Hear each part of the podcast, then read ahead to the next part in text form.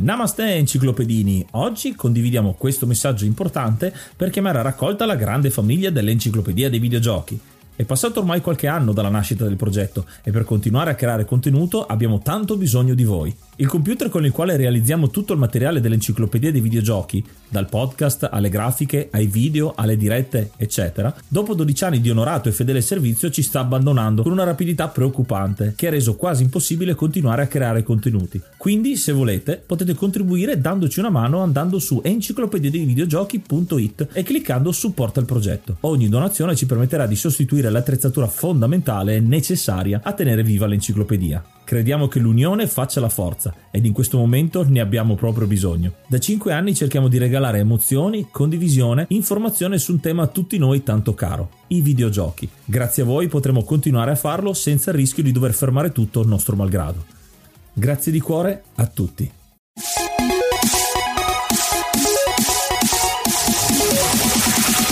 Namaste e benvenuti ad un nuovo episodio dell'Enciclopedia dei Videogiochi. Io sono Ace. E io sono Yuga e nel podcast di oggi parleremo di Altered Beast. Ma prima di cominciare parliamo di qualche news. Vi volevamo ringraziare tutti quanti per eh, l'inizio di questa terza stagione 2021 perché siamo molto contenti dei risultati che stiamo facendo. Speriamo di fornirvi un prodotto sempre migliore. Abbiamo lanciato gli editoriali che stanno andando a gonfie vele anche quelli, quindi siamo molto molto molto contenti di questa cosa. Seguite sempre tutto quanto su Anchor e un consiglio che vi do è di andare sulla pagina Instagram dove stiamo pubblicando un bel po' di materiale dietro le quinte che potrebbe essere utile. Quindi su Instagram, Enciclopedia dei videogiochi.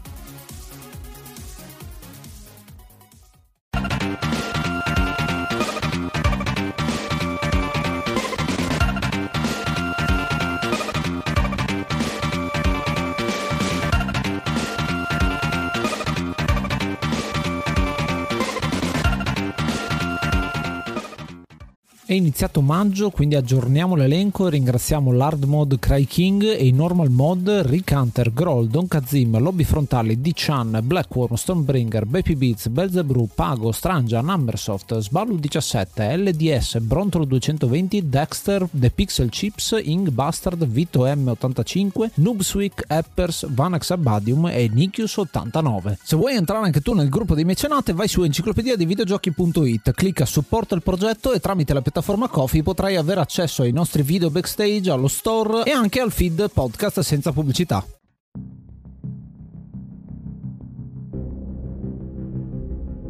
Il gioco di oggi è Altered Beast, un gioco uscito nel 1988, sviluppato e pubblicato dalla Sega ed è uscito inizialmente per arcade e poi è stata fatta la conversione per praticamente tutti i sistemi dell'epoca. Segnaliamo soprattutto la versione Sega Mega Drive considerata forse la migliore assieme a quella per Amiga e anche il Commodore 64 e quella per il NES, il Nintendo, che non sarà all'altezza però ha portato alcune modifiche molto interessanti. È un beat'em up a scorrimento a tema storico storico fantascienza. È un beat'em up molto strano Altered Beast. Intanto è un gioco che nasce dalla mente di Makoto Uchida ed è particolare, dico strano, perché è a scorrimento automatico, cosa che non si vede tanto spesso nei beat'em up del tempo. Quasi sembra come uno shooter a scorrimento orizzontale, perché c'è il mostro alla fine dello schema e appunto il pacing, il ritmo del gioco è abbastanza lento perché c'è questo scorrimento pian pianino di tutto lo schema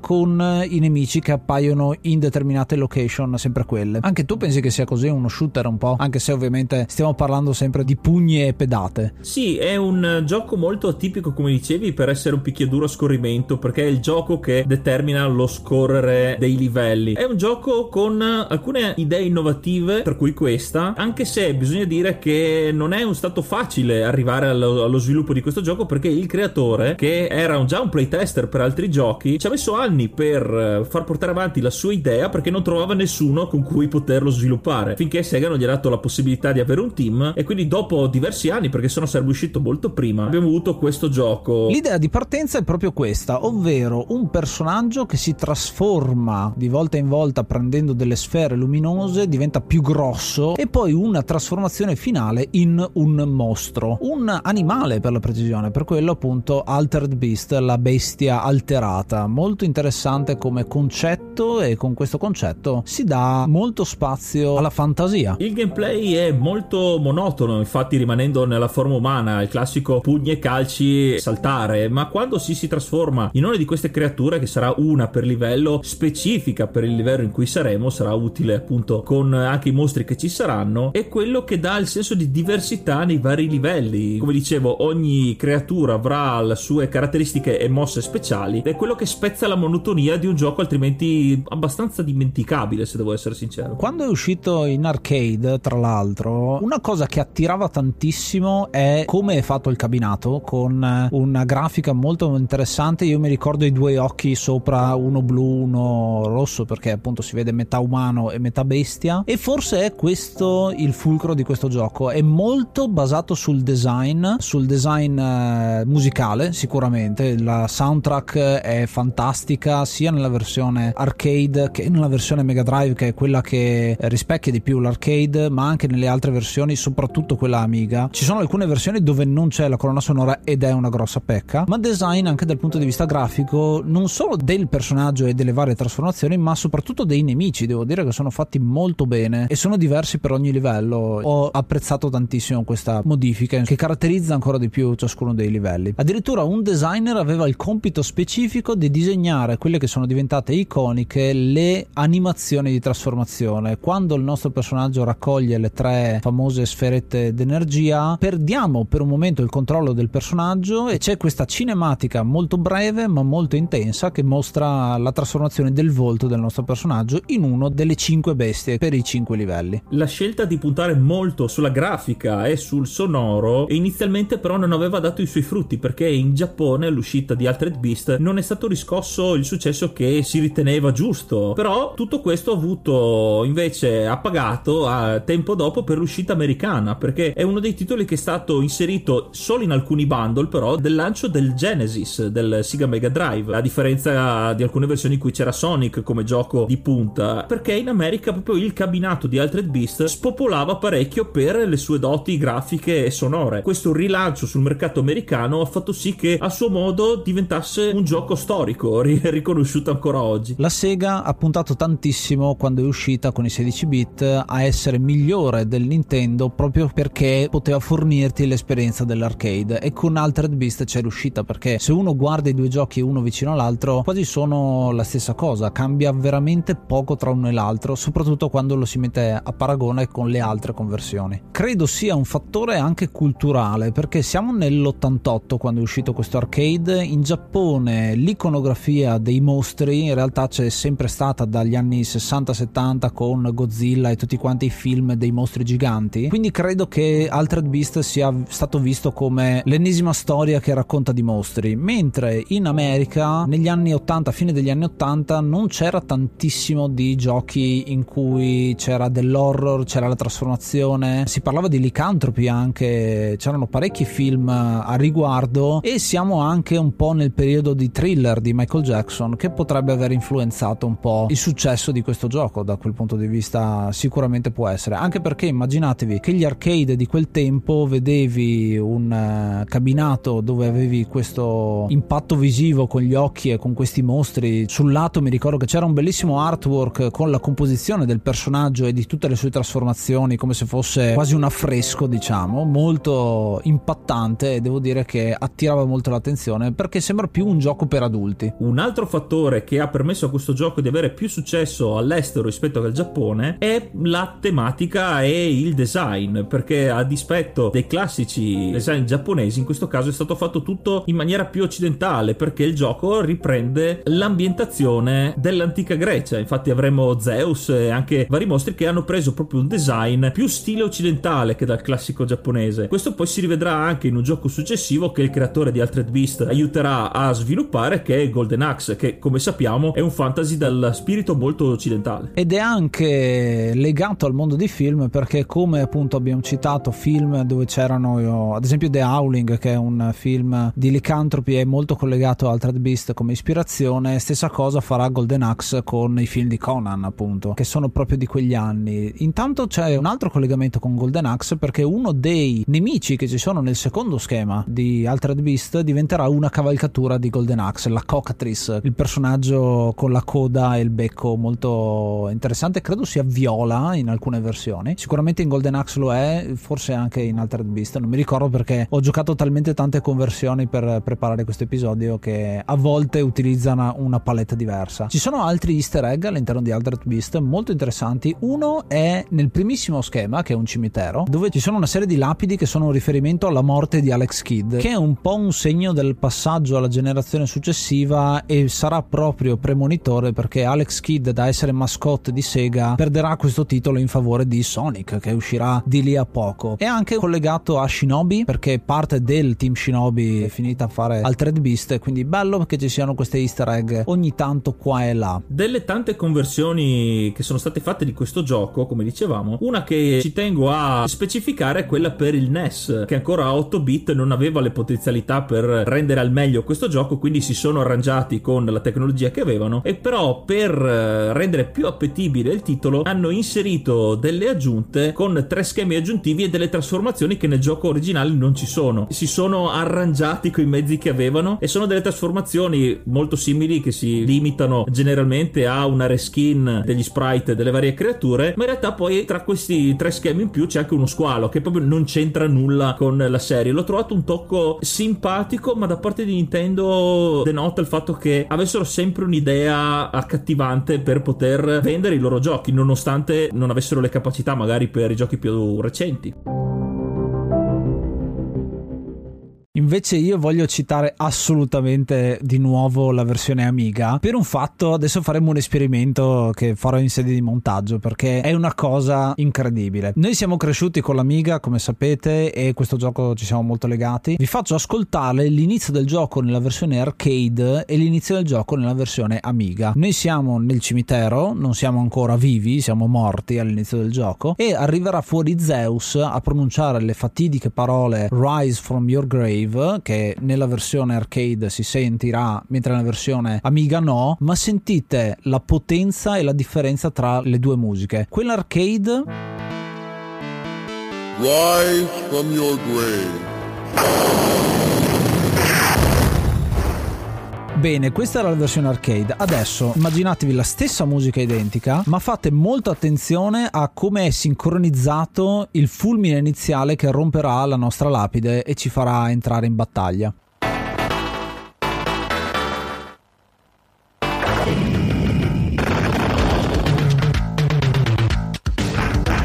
Ecco, ogni volta che io giocavo questo primo schema avevi la sensazione di introduzione al gioco, lo schermo cominciava a muoversi e adesso spacco tutto perché sono potentissimo già all'inizio con questi rumori qua. E viene sottolineato anche proprio da il rumore dei colpi, molto accentuati sulla versione amica. E cominceremo a menare pugni e calcioni nel nome di Zeus che ci ha risvegliato perché la sua figlia Atena è stata rapita dal demone Nef e quindi ci risveglia sveglia per andarla a recuperare. Come diciamo, il primo schema è il cimitero, la necropoli infestata da zombie. Vediamo subito la cosa particolare, non tanto del gameplay, perché come abbiamo detto è solo spostarsi da, da sinistra verso destra e distruggere le orde de, di nemici e prendere i power up per raggiungere la trasformazione in bestia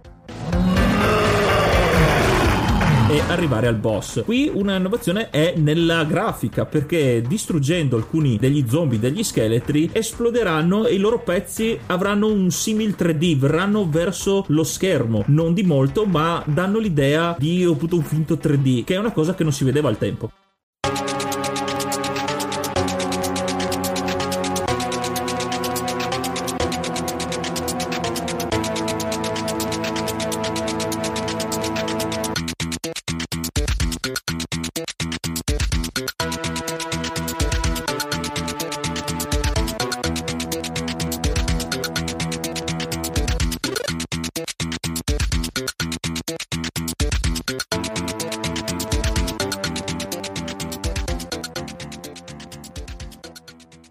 Iscriviti al canale YouTube at ed videogiochi dove puoi trovare la versione video del podcast, estratti, short e tanto tanto altro.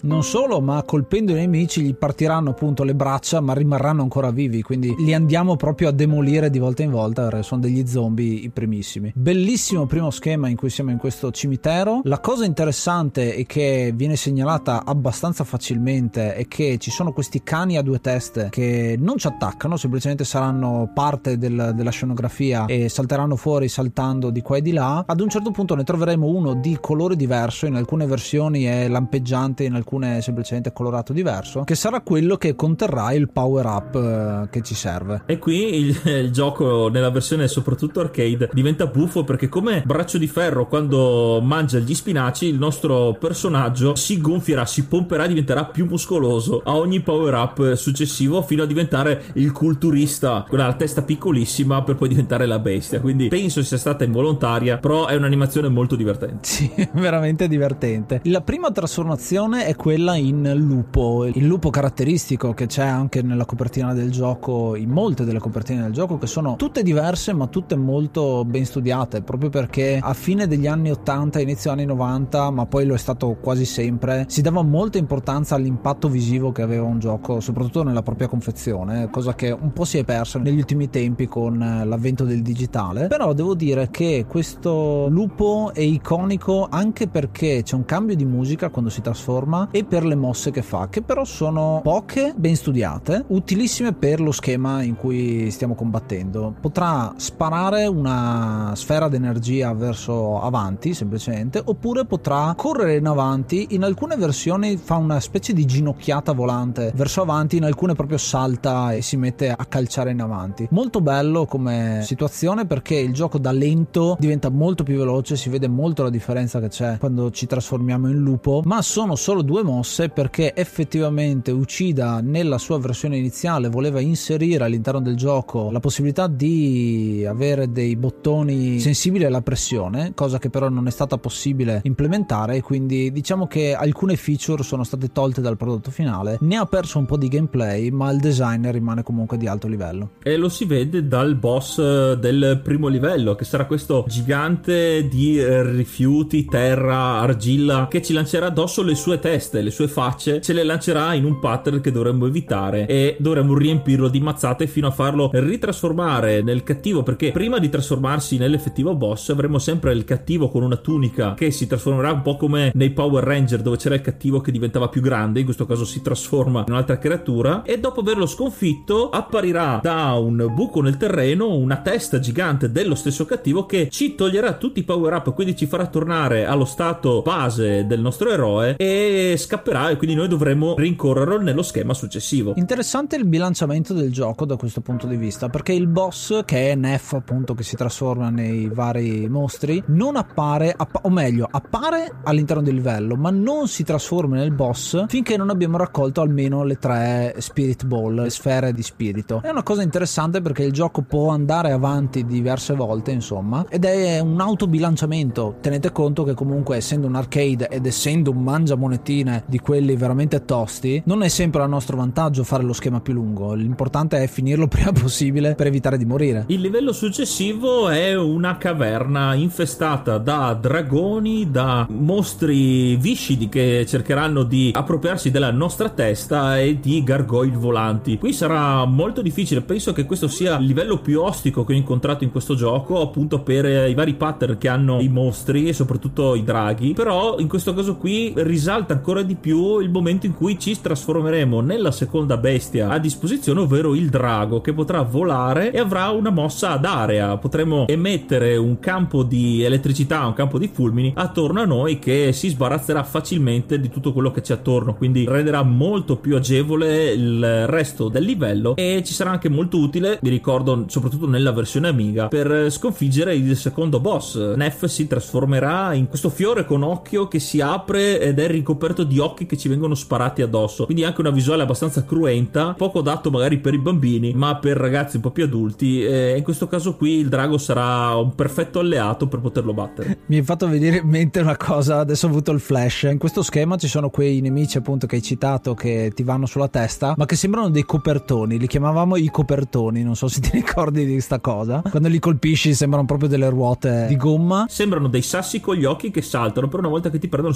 sembrano veramente dei copertoni, quello sì, lo ricordo e sono fastidiosissimo. E il boss non è un fiore, ma è un cocomero con gli occhi, in realtà, se ti ricordi. Sembra veramente un melone. Sì, visti i colori direi proprio di sì, è che non mi veniva la parola cocomero. e dopo un'altra cinematica, o meglio, sono delle immagini su una sfera di cristallo che ci fanno vedere che cosa sta succedendo alla povera Atena e Nef che la sta portando in giro sempre più in fondo nel suo palazzo e scappa praticamente da noi. Inizieremo il terzo schema che è ambientato nella caverna, dopo che abbiamo fatto lo schema delle foglie tecnicamente però, più o meno.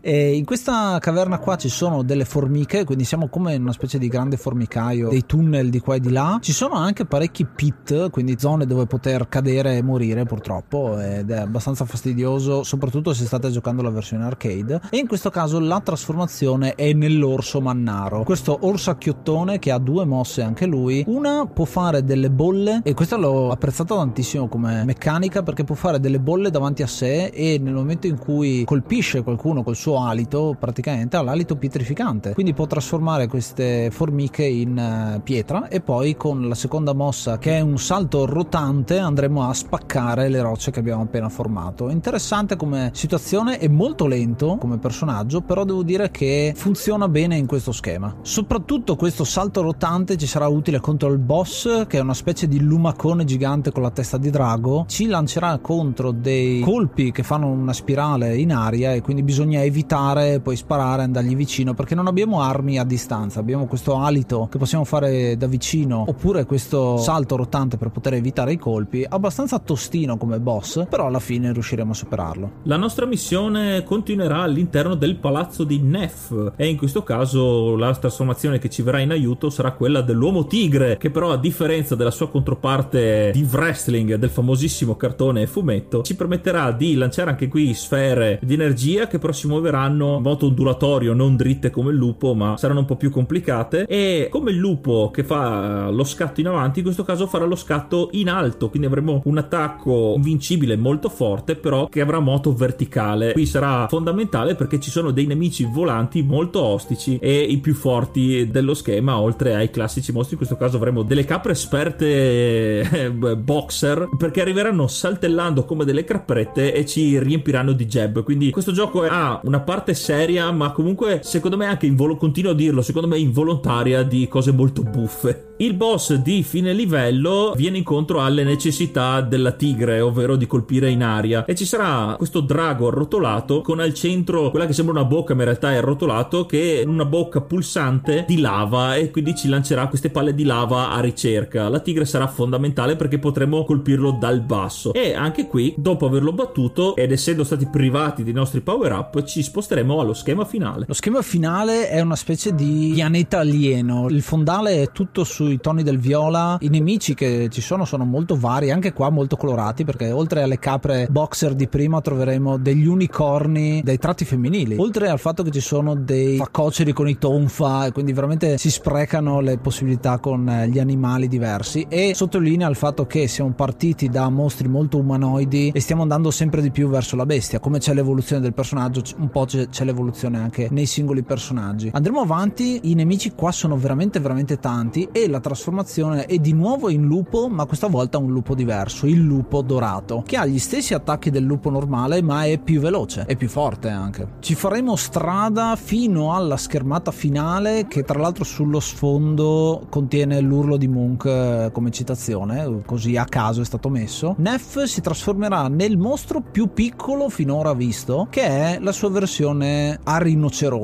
Diventerà questo animale con le ginocchiere e i bracciali fatti di armatura. Bello tosto come combattimento, bisogna capire il pattern perché veramente fa tanto tanto male. E qui cito un'altra cosa, intanto questo personaggio l'abbiamo intravisto nelle statue del eh, schema precedente e poi c'è una cosa particolare di questa versione rinocerontesca di Neff è che è presente all'interno di Ralph Spaccatutto. Quando Ralph va al centro di recupero per cattivi dove ci sono dentro anche Bowser Bowser, Zangief, Bison e tanti altri, c'è anche Neff nella sua versione rinocerontesca ed è viola proprio come gli succede quando l'abbiamo minato abbastanza all'interno di questo gioco. Una volta che avremo sconfitto l'ultima trasformazione di Neff, finalmente riusciremo a liberare Atena che si presenterà a noi sotto forma di colomba che poi prenderà la sembianze della dea. Ci ricongiungeremo a lei e qui partono i titoli di coda. Infatti vedremo noi nella nostra versione licantropo essere a fianco suo e ci verrà fatta una piccola carrellata sempre attraverso alcuni screenshot di storia dei vari livelli, delle nostre varie trasformazioni, dei vari cattivi che avremo affrontato. Solo che alla fine c'è un twist perché dopo averci fatto rivedere noi insieme ad Atena e Zeus che ci ha raggiunto, in realtà scopriamo che è stato tutto un film perché il nostro protagonista si toglierà la maschera da lupo e vedremo i gargoi volanti che erano in realtà appesi a dei fili e il Chuck che dice che sono state finite le riprese e si finirà tutti quanti, cattivi compresi, che non sono altro che degli stuntman con dei costumi, a brindare alla riuscita di questo Colossal. Finale easter egg nel migliore dei modi. Allora, solitamente questi finali io li odio perché mi piace quando viene raccontata una storia e non me la buttano in vacca, ma visto che brindano con la birra, devo dire che c'è una, un gioco con dell'alcol dentro, cosa che non c'è sempre, ma anzi una volta non si poteva neanche fare. Ho apprezzato tantissimo il potere della birra con questo cin cin finale, dà molta soddisfazione. Io l'ho apprezzato perché penso sia il primo gioco con un finale così che io abbia mai visto, non che ci sia stato, ma che io abbia giocato personalmente, perché ad esempio c'è anche eh, Super Mario 2 che è un finale simile, ma l'ho visto dopo, quindi essendo cresciuto con l'amiga, questo è stato il primo gioco, c'era l'effetto sorpresa ed è quello che ho apprezzato particolarmente la, la tecnica usata. Sì, questo meta forse in quei tempi lì l'abbiamo visto quando abbiamo parlato di Super Frog o cose del genere che c'è la, in quel caso l'inizio del gioco o forse se ti ricordi anche Premiere per Amiga che un giorno mi piacerebbe parlare anche di quello. Eh, ci stavo giusto pensando perché quello lì è un gioco incentrato sull'industria cinematografica, è un platform che però ti permette di andare dietro le quinte delle ambientazioni, quindi molto divertente e mm, sì, decisamente fa l'occhiolino a questo tipo di umorismo meta.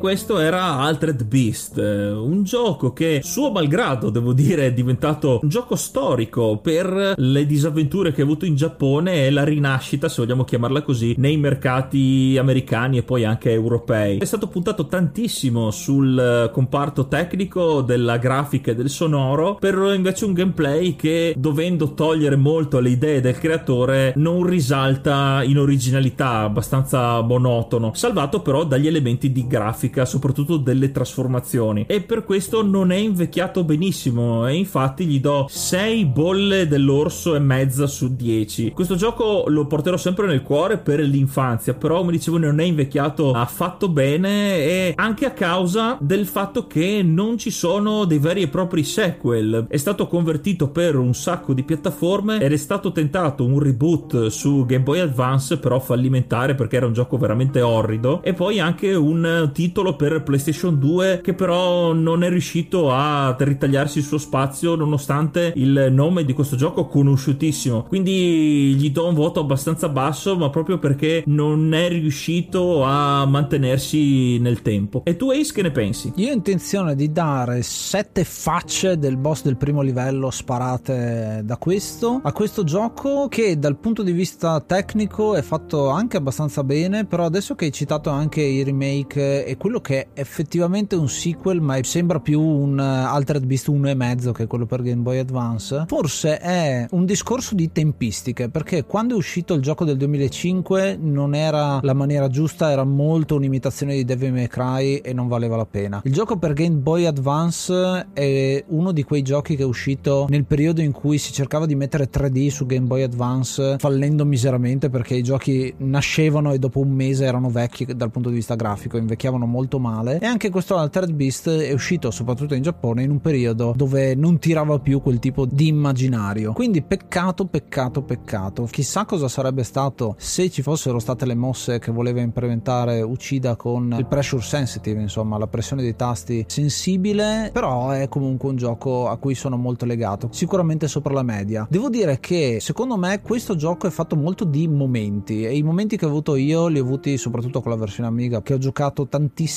il momento iniziale, il momento che hai di sconfiggere un boss e credo che molto sia legato alle singole tracce che spero di avervi fatto sentire tutte se le ho trovate e alla soddisfazione di finire uno schema. Ecco, io volevo aggiungere un pensiero sul fatto che appunto Altered Beast non abbia mai avuto un degno successore all'altezza o che avesse potuto ancora migliorare il suo marchio. Secondo me, come è stato fatto recentemente anche con campagne Kickstarter di sviluppatori di un certo livello, io lo vedrei bene nei tempi moderni come un Metroidvania, perché mescolare le variabilità dei vari mostri, delle varie creature in cui possiamo trasformarci può essere veramente utile e secondo me si sposa bene con quel tipo di giocabilità. Quindi spero che un domani qualche sviluppatore o casa di sviluppo riprenda il brand per eh, rinnovarlo in questa maniera. Sicuramente è un'ottima idea, ma ci ha già pensato qualcuno a farne un fun game per la precisione. Non so bene da dove si può trovare, ma è molto interessante perché aggiunge, da quello che vedo, nuovi nemici, nuove magie alla Golden Axe, quindi c'è anche qualcosina di riferimento agli altri giochi e nuove mosse per i personaggi. Quindi magari può dare un po' di luce a questo gioco fatto dai fan. Quindi vedete che nonostante sia un gioco brutto dal punto di vista del gameplay, non completo, in realtà c'ha un bel po' di fan dietro che ci tengono.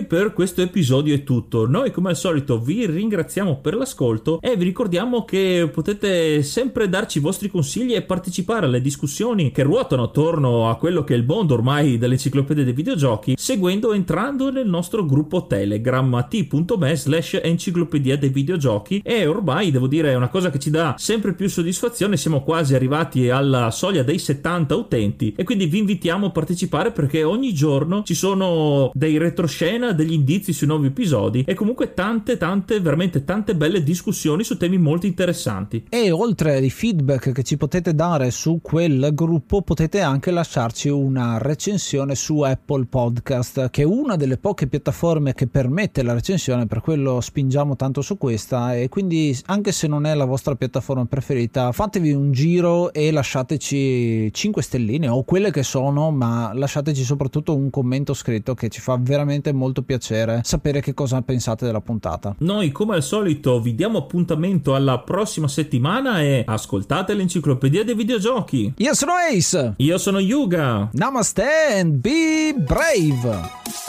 Bam, bam, bam,